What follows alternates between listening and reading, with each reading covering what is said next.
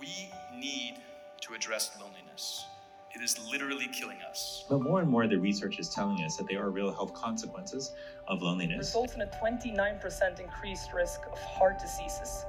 That's equivalent to smoking 15 cigarettes every day. The problem is that more and more people are lonely today. In fact, it's almost one in three. We must connect to people, we must engage with people. Time and time and time and time again, it's community that saves us. My name is Rachel Abel, and this is The Missing Piece. I'm a leadership specialist and community builder at UNSW, and I'm also known as Head of Making Friends. The most important thing to me here at the uni is to make sure our 60,000 students feel connected, that they belong, they matter. In our now hyper connected world, we're facing a loneliness epidemic which is taking a serious toll on our health and our well-being and could be the next economic and public health crisis. Working at a university, I've come across so much research that points to community as the missing piece to helping solve this very real issue. But building community is really hard. So I thought I'd go out into the real world and interview the likely and the not so likely experts about how they build their communities. I'd like to share with you what we've learnt and what the science says about how to build open and sustainable communities that boost connection and reduce loneliness. Why? We believe community really is the key to future proofing education and also your business, our public services, and personal relationships. Because belonging is better.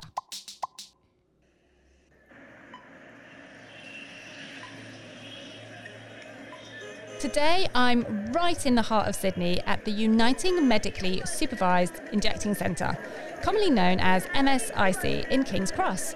This centre is the only place in New South Wales where injecting drugs is legal. Yep, the law is literally different inside these walls. This centre provides a non judgmental health service to people who inject drugs. In addition to saving lives, the centre aims to welcome and connect with people who are largely invisible in our society. Now, you may be thinking this is an unusual place to go looking for answers about community, but trust me, we have a lot to learn from people who've been made to feel like they don't belong to the broader community. They have experiences, ideas, and insights which can teach us a lot about how to build welcoming and supportive communities because they know about the barriers to belonging. That's why I wanted to talk to somebody working in partnership with members of our community who are often forgotten. My guest today is Matt, Health Education Team Manager at MSIC. Matt is in charge of all things health education and promotion and oversees Uniting's wonderful Art from the Heart project. For nearly two decades, the centre has been caring for people who inject drugs, and Matt is here to talk to me about the importance of listening, trust, and understanding in creating community.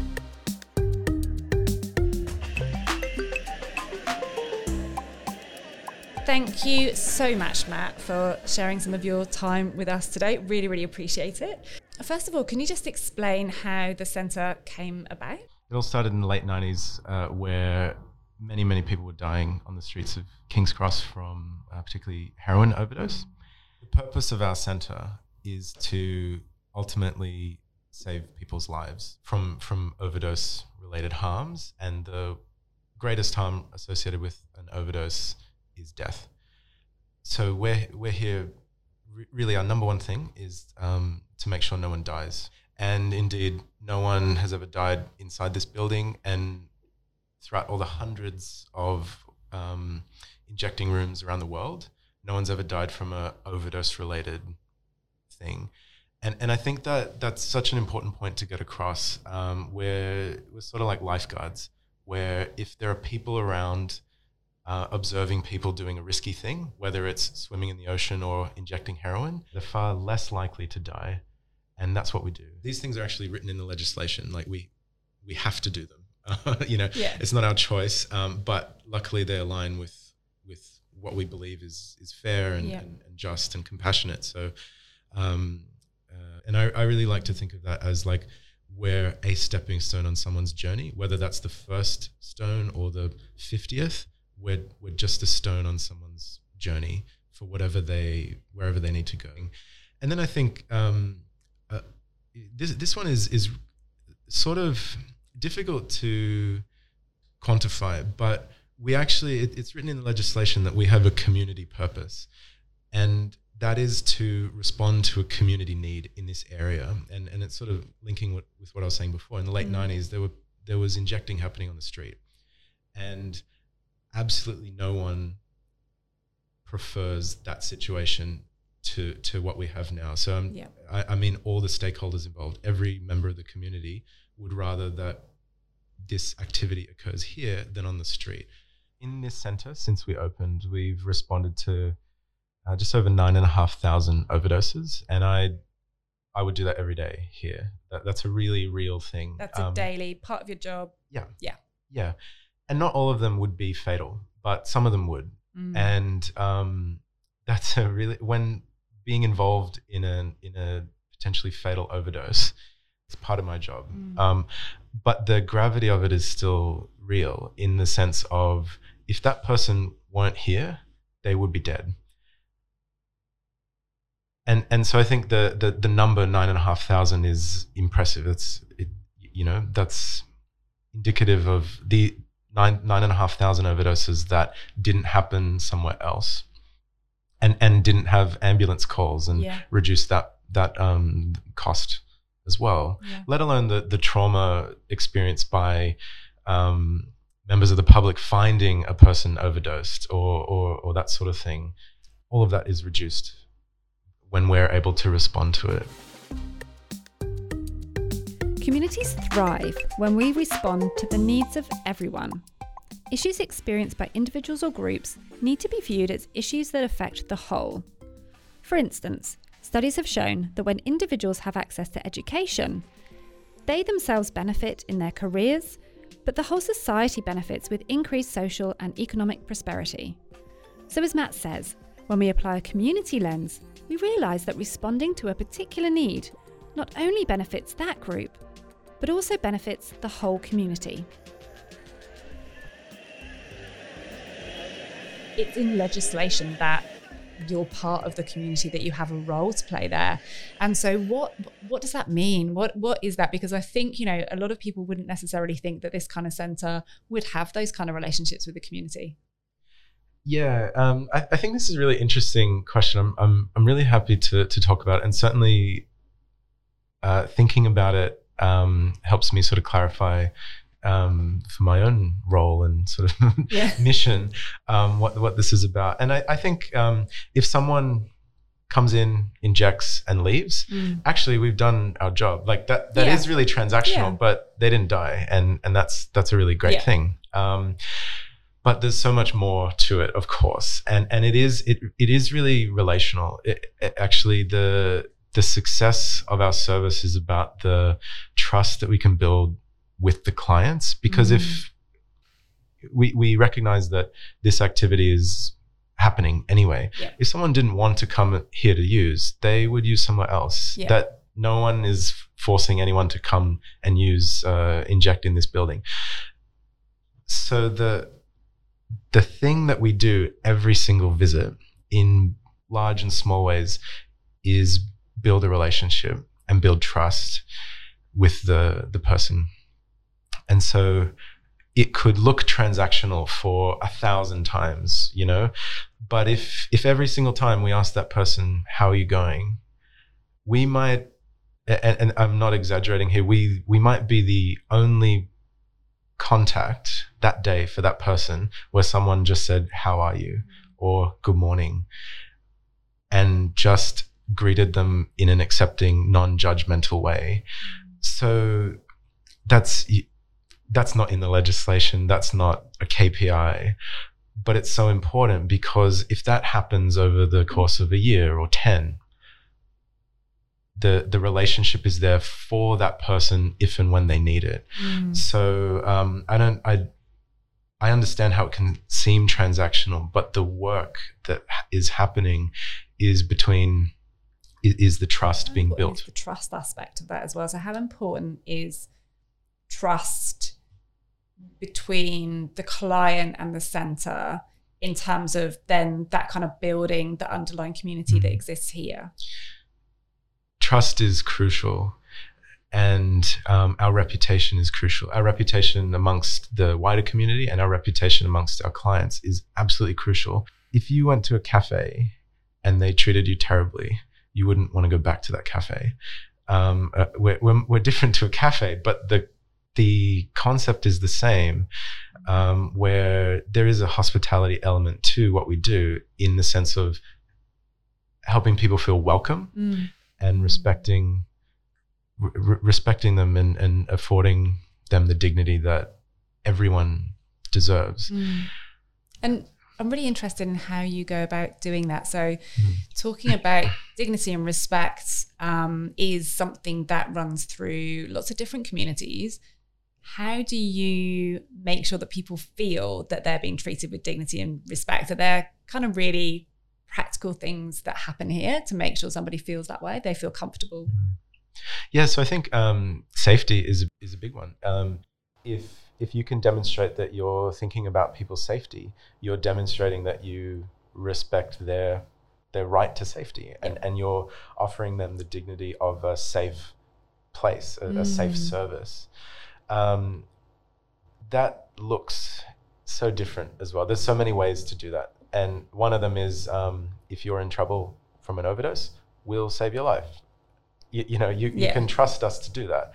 We're professional staff trained to respond in a safe, efficient way, which is um, like non non sort of punitive or judgmental as well. Mm. Um, there might be someone that has an overdose every single time we see them. That doesn't affect our response to them. We, we would do the same response every single time. We'll talk to them about risks and all that, but um, they should feel safe that that they um, that we'll, we'll, keep treating them in a safe and, and dignified way. Yeah. And and then I get maybe maybe just the, on the the other extreme the um, meeting people, listening to people, and connecting with people is the way that we build the relationship mm. and and build that trust and and earn that trust as well. Is that through having conversations with people, just making sure that when people come in, you know, somebody's talking to them and you yep. know, you know people's names and that kind of, you know, over time because I would imagine some people, you know, they've been coming here for a number of years, yeah. months, years.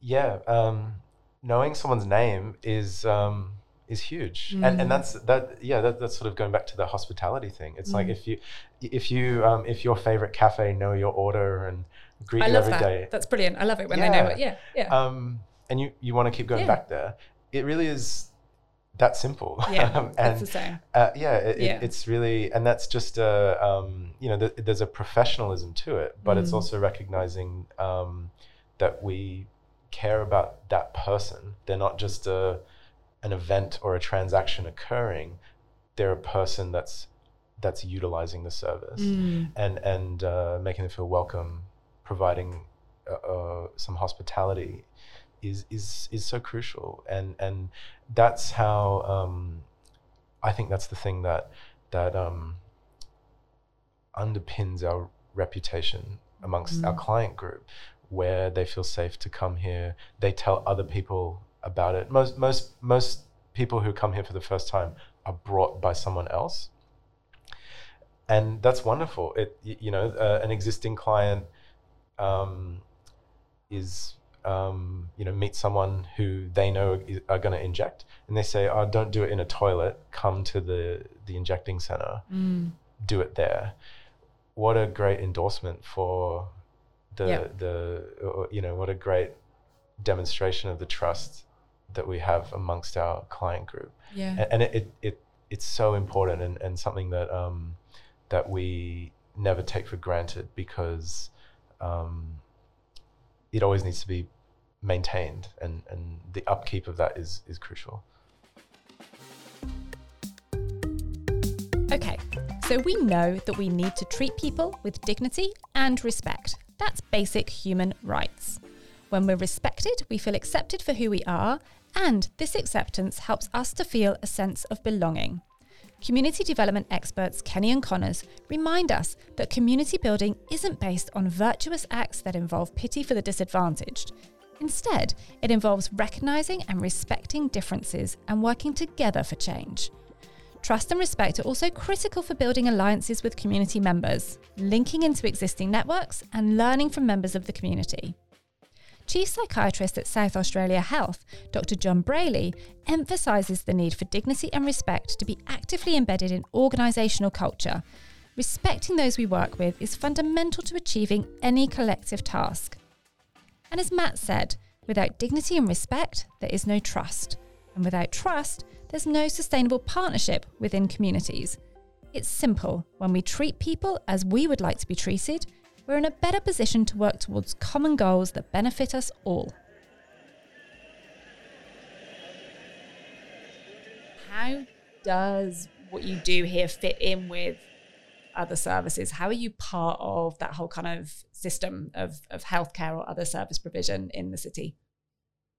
A person um, might need to see a doctor, but they might have other priorities that day, such as finding and and using drugs. Um, but once that's happened and we've seen them here, we can say, hey, remember that thing that you were talking about going mm. to see the mm. doctor or going mm. to see housing? Um, let's let's talk about that. You, you, know, we can help you with the phone call, or we can refer you to to another service.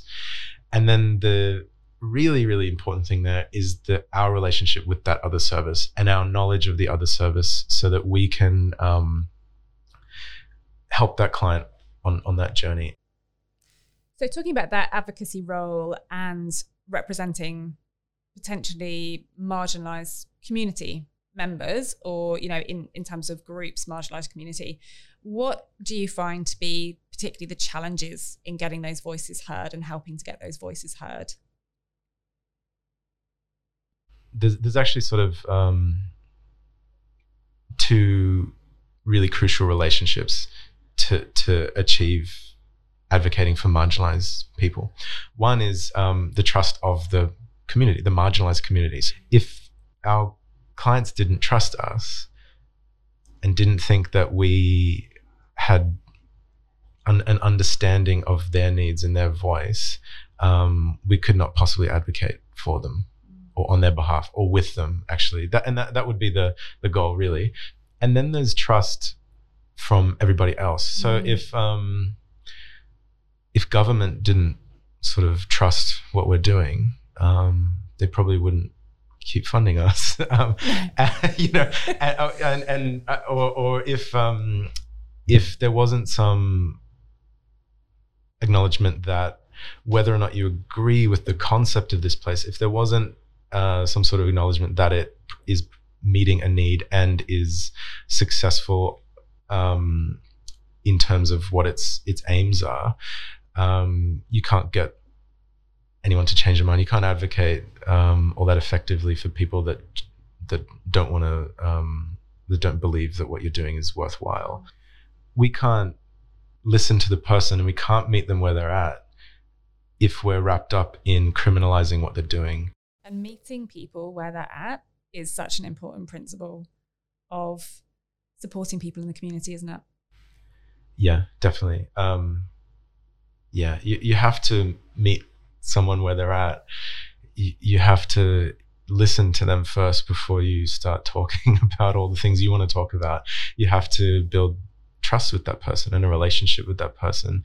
Um, our role is to to provide an, an, example of what can happen and also talk with people and educate as well and in, in a like a non-combative way because no one's going to listen to you if you're yelling at them you know really ultimately yeah you can't change anyone's mind if um if they don't feel that you listen to them mm. and really important to us to do is um to be open with what we do and to do things like this to talk about it. But also, we run public tours. We, we do like two every month.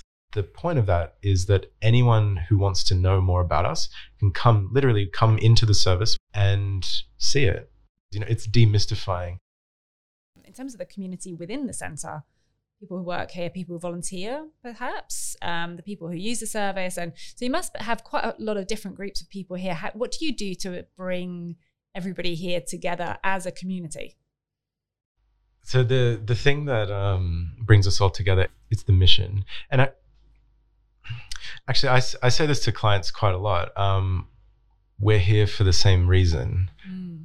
And what I mean, so I, I yeah. this is actually a thing I say to clients. Um, maybe sometimes if I'm having to pull them up on some of the rules or, or something, I say like, um, I'm here for the same reason you are, so that you're safe. like that, yeah. y- you come here to be safer. I come to work to provide that service.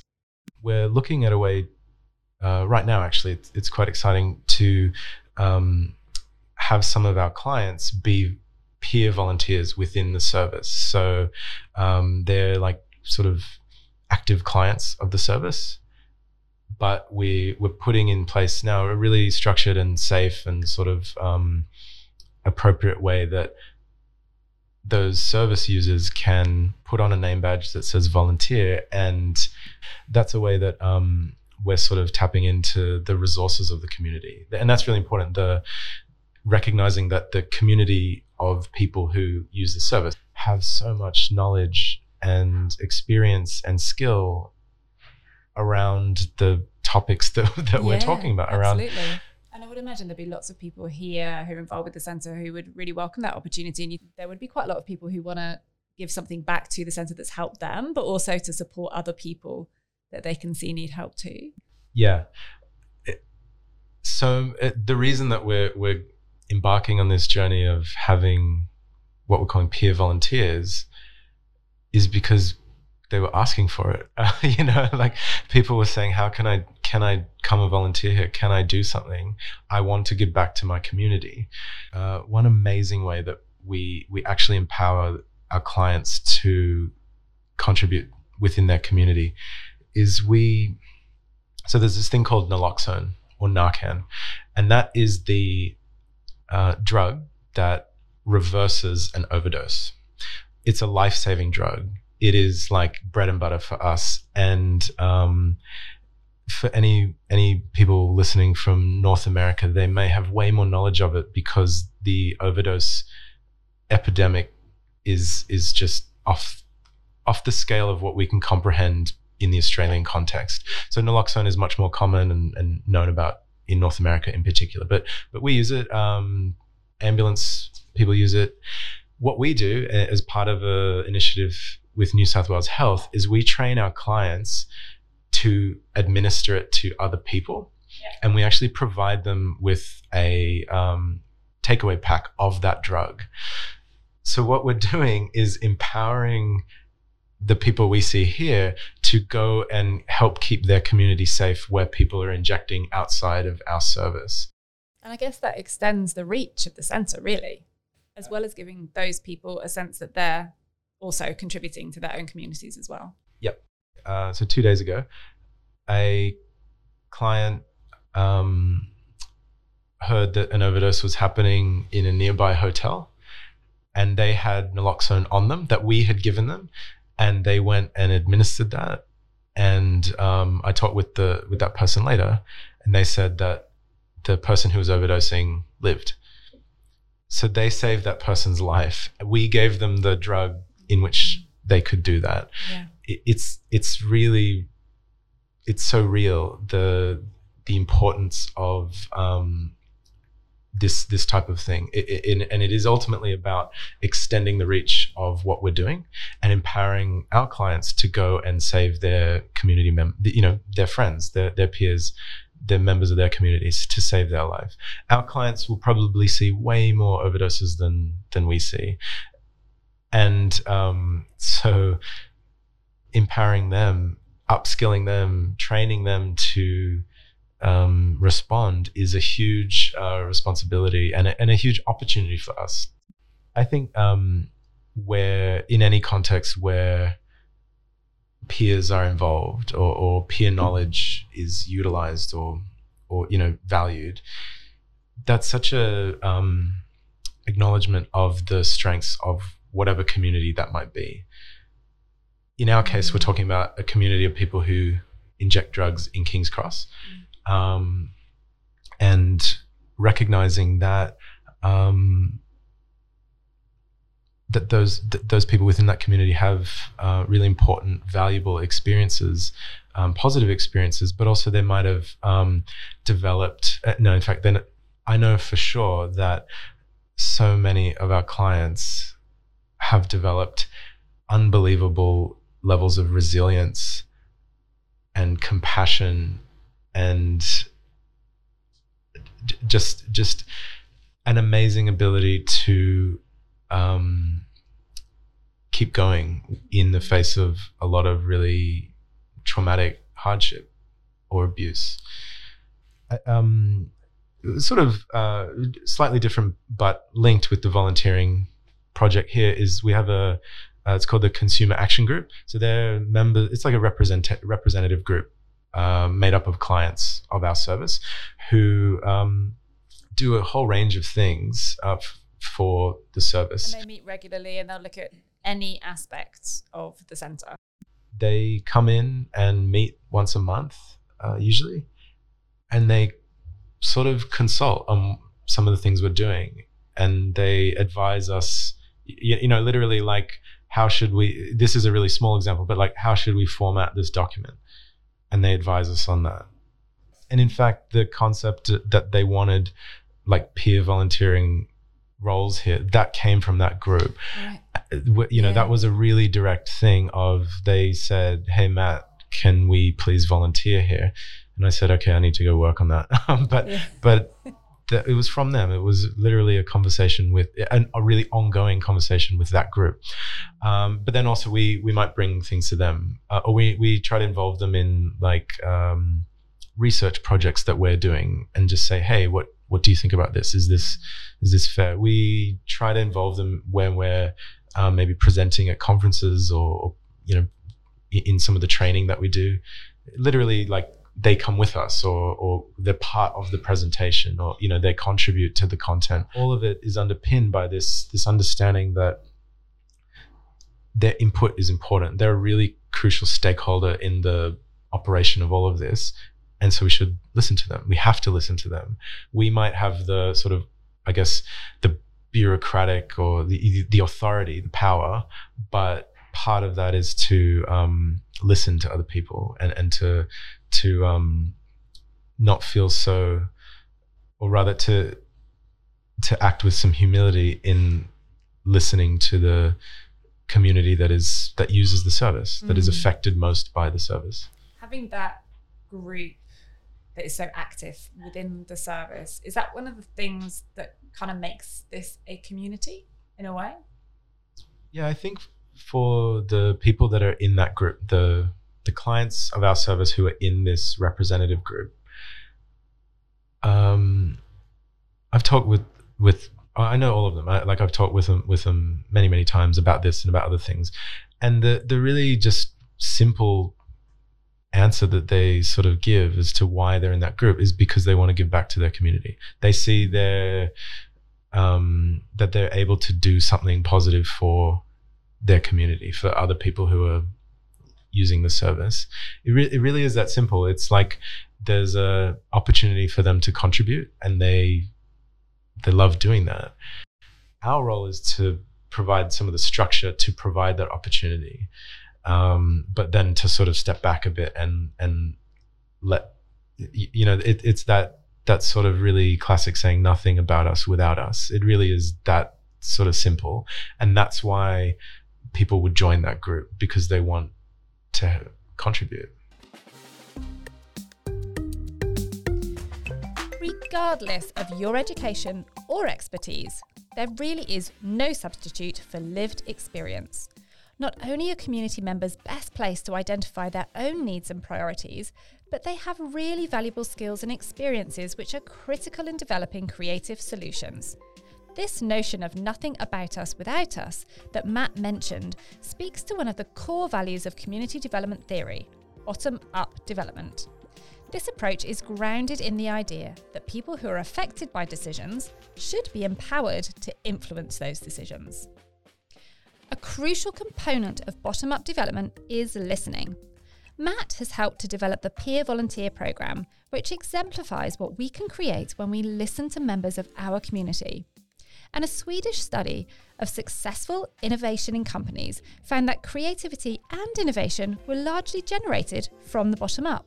So, really listening to people on the ground benefits the whole community and leads to more sustainable solutions.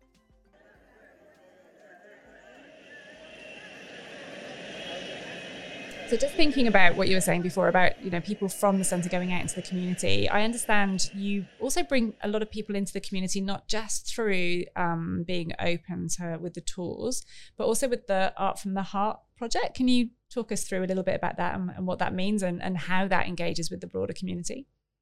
Really simply, it's like we every every year for the last nine years, we've um, provided paints and canvases, like the materials for clients to paint. And they do it on site. They do it in like our aftercare area, and um, re- really, really, basically, it, it's another thing where we're doing something to respond to the needs of the of the clients of the of our client community. So uh, so many people love painting, and mm. um, but might not have the opportunity or the resources to do it. You can imagine if if you're sleeping on the street, carrying around canvases and brushes and all that is not feasible.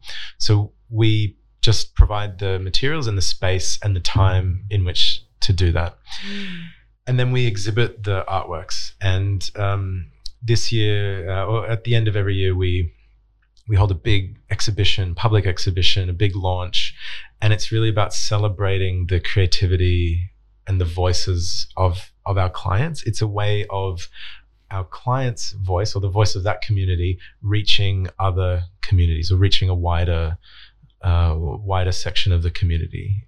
With that exhibition, do um, the clients who painted the pieces there attend the exhibition? People from the community attend the exhibition, so it's a really great way of extending that reach again.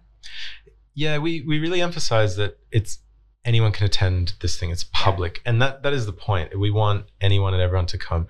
In the past, we have had um, clients mm-hmm. who painted artworks attend the big launch event. You know, where where sort of you know Clover Moore did a speech and all these things. And it's a big it's a big sort of swish event right and we had clients there and they they loved it and they were part of that that event and I don't know about uh, about you, but I've never had a room full of people clap for a painting that I've done.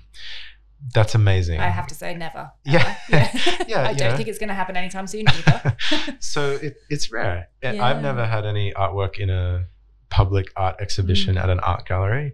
Um, you know, it, it's a rare thing, and it, and it's it's it's about um, access. It's it's about giving uh, or providing an opportunity for people to do something that they love doing. They just not might have mm. the resources and the access to do it.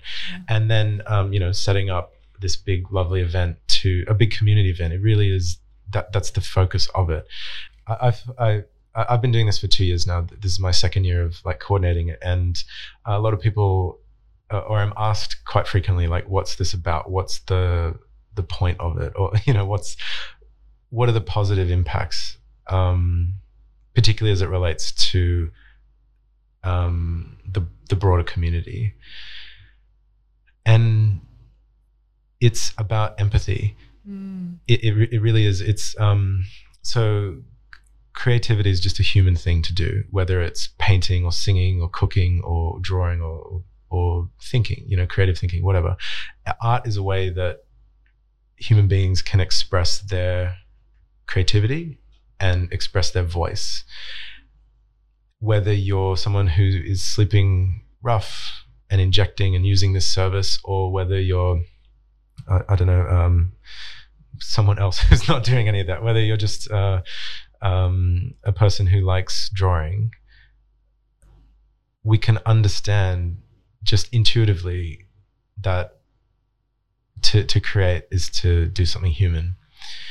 The point of showcasing it to the to the public and promoting it and inviting again this is this this concept of inviting people to come and learn learn about another community is to um, to increase empathy, and and actually, I, I, I think of it as a the gift of empathy, where if someone who doesn't know anything about the life of someone who is homeless can look at a painting and have some whether it's a big or small amount, some more understanding about another way that people live and another person's experience, that is a gift of, of empathy. And art can just be the mechanism through which to switch that on. But the flip side of that is what what how does the the rest of the community benefit? And I think that for those willing to listen and to have their empathy switch turned on, the empathy light bulb turned on, um, that's an important thing that we can do for for the broader community um, beyond our clients. It's a wonderful project and you know scheme to be involved with. I was going to ask you as one of my last questions whether community building was actually part of your job description, but I think now I want to ask you is empathy building one is that written in your job description or should it be? No, it's not. Uh, it's not in my job description. Yeah. um, I, I, can change it. Yeah. Um, well, I think I think um, empathy is just the a foundation of so many things. You you know, like just go, we talked about trust before. Of course, like you know, you're more likely to trust someone who you can understand empathizes with you or you feel that they empathize with you you're more likely to trust them uh, it's just similar with co- community building. I, I think um, it's a really valuable tool. It's a really valuable approach to doing these sorts of things. Um, to to just attempt to understand, or at least be open to understanding someone else's experience, is just a way to connect with them. That's what em- that's what empathy is. Um, and and you know empathy with with humility is really powerful and um, that's that's a really yeah it, i don't know if that will ever be written into a jo- any job description unless you're an empathy consultant. Um, but there you go. You just created a new job yeah, for yourself yeah. that's true. Yeah yeah. Um, but but i think that those are just sort of values that um, that i try my best to live by, and that we try our best as a service to um, to enact and to hold ourselves accountable to as well.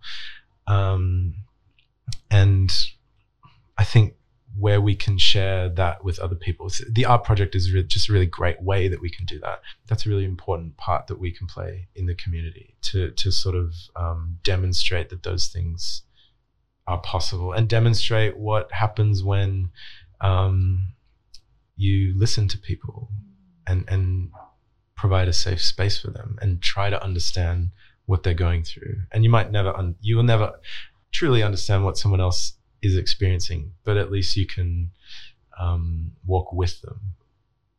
And and and that's what that's how in fact isn't is that just what community is people sort of in the same place roughly doing the same thing and getting along. I don't.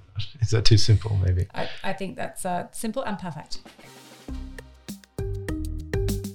At the missing piece, we think community should be in everybody's job description, and clearly Matt thinks that empathy should be in there too. Neuroscientists have found that when we see someone in pain, the pain pathways in our brain are activated as if we were experiencing the pain ourselves. Although the actual pain we experience is not nearly on the same level as the person in pain, our bodies know how to give us just enough empathy to motivate us to feel concern or offer help. Herbert Spencer, the 19th century philosopher and contemporary of Charles Darwin, proposed that our capacity to empathise has actually been key to our species' survival. Empathy is also key to creating a climate of support and care within organisations, the Empathy in the Workplace report, which analysed thousands of leaders across 38 countries, found that empathy makes leaders more effective and makes businesses more successful.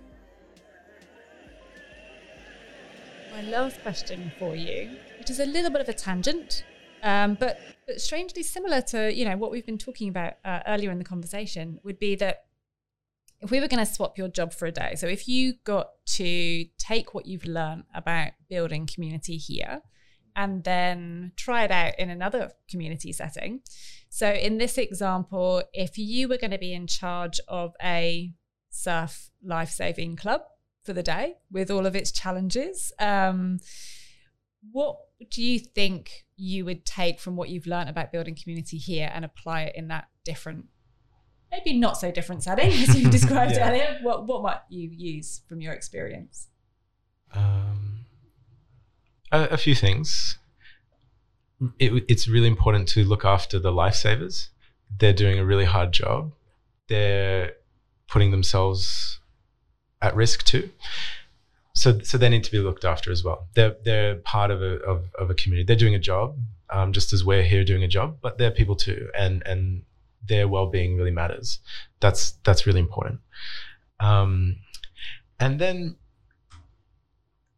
and then pr- probably just recognizing that people are going to do dumb things that I don't like or I don't agree with, but they shouldn't die because of that. And and and we should, uh, you know, we have the ability to um, respond and, and reduce risk and, and keep people safe, and then do our really our best not to like judge them really harshly and, and awfully, you know. But but also like put in place parameters that an education, but also literally boundaries of, you know, don't go here and explain why to people, explain why this is maybe not a good idea. Or, you know, like uh, you, before we were talking about rips, like if you don't know what a rip looks like, you can't avoid it. So part of the role of the, the lifesavers, I guess, or actually wider communities to talk about what they are and why they're dangerous and how to avoid them.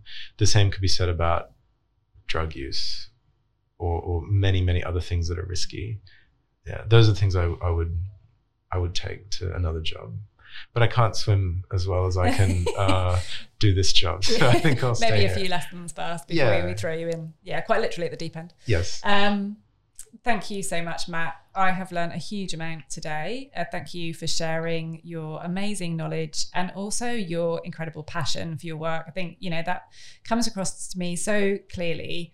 Um, that you really love what you do here and um, your passion for, for wanting to help people here and, and the work that you do here is amazing. So, thank you so much for your time. Really enjoyed our conversation. yeah me too thank you as well